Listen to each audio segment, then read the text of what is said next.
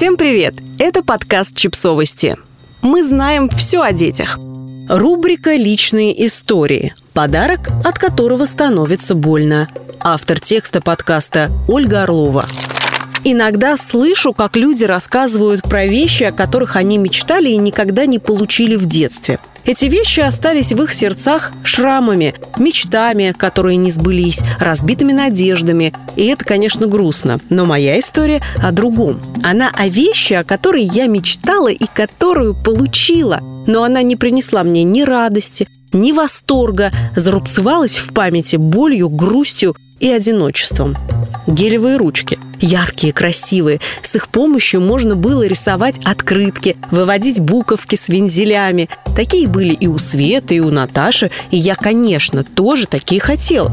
Попросила у Деда Мороза и на всякий случай у мамы. И с замиранием сердца ждала, исполнится ли желание. Утро 31 декабря не задалось. Я проснулась с больным горлом и слезящимися глазами. Выползла на кухню, где увидела хмурую маму. «Доброе утро, мамочка», – просипела я. «Боже, опять? Ты что, специально это делаешь?» Мама бросилась ставить чайник, чтобы заварить мне травяной чай с медом и лимоном. Волшебный, вкусный напиток, который она делала всегда, когда я заболевала.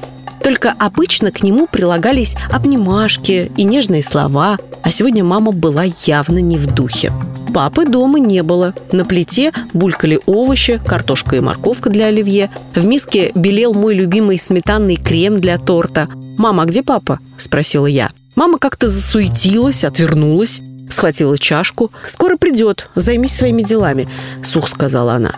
День тянулся медленно, не хотелось даже включать музыку. Папа почему-то все не приходил. К вечеру на новогоднем столе появились салаты, бутерброды, торт но никакого волшебства. Мама сидела с книгой и не обращала на меня совсем никакого внимания. Ужинать не хотелось, и даже торт со сметанным кремом казался некрасивым. Уже стемнело, когда раздался звук поворачивающегося в замочной скважине ключа. Наконец-то пришел папа.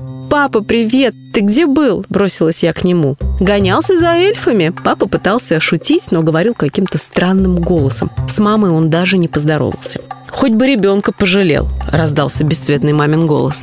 Папа ничего не ответил, ушел в спальню и хлопнул дверью. Я испуганно посмотрела на маму, в ее глазах стояли слезы. «Мамочка, не плачь!» Я попыталась ее обнять. «Там под елкой твой подарок возьми».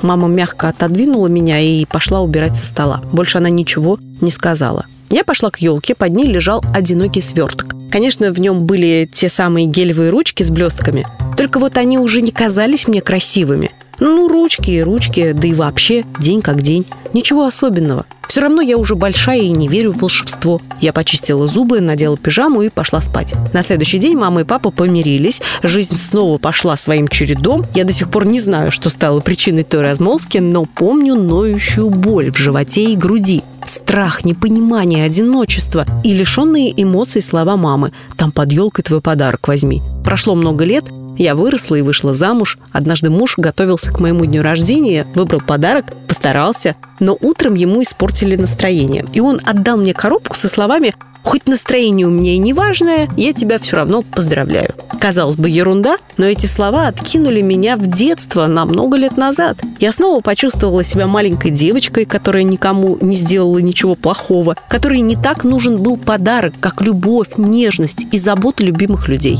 Но так получилось, что девочка оказалась на пути плохого настроения, проблем. И эту черную дыру, свою холодность и раздражение, любимые люди попытались заткнуть подарком. Я стараюсь выбирать и дарить подарки только в хорошем настроении, ведь эмоция, которую мы передаем этому моменту, обладает невероятной силой. Она способна сделать его теплым и счастливым, дарящим счастье, или холодным и грустным, остающимся в виде шрама на долгие годы.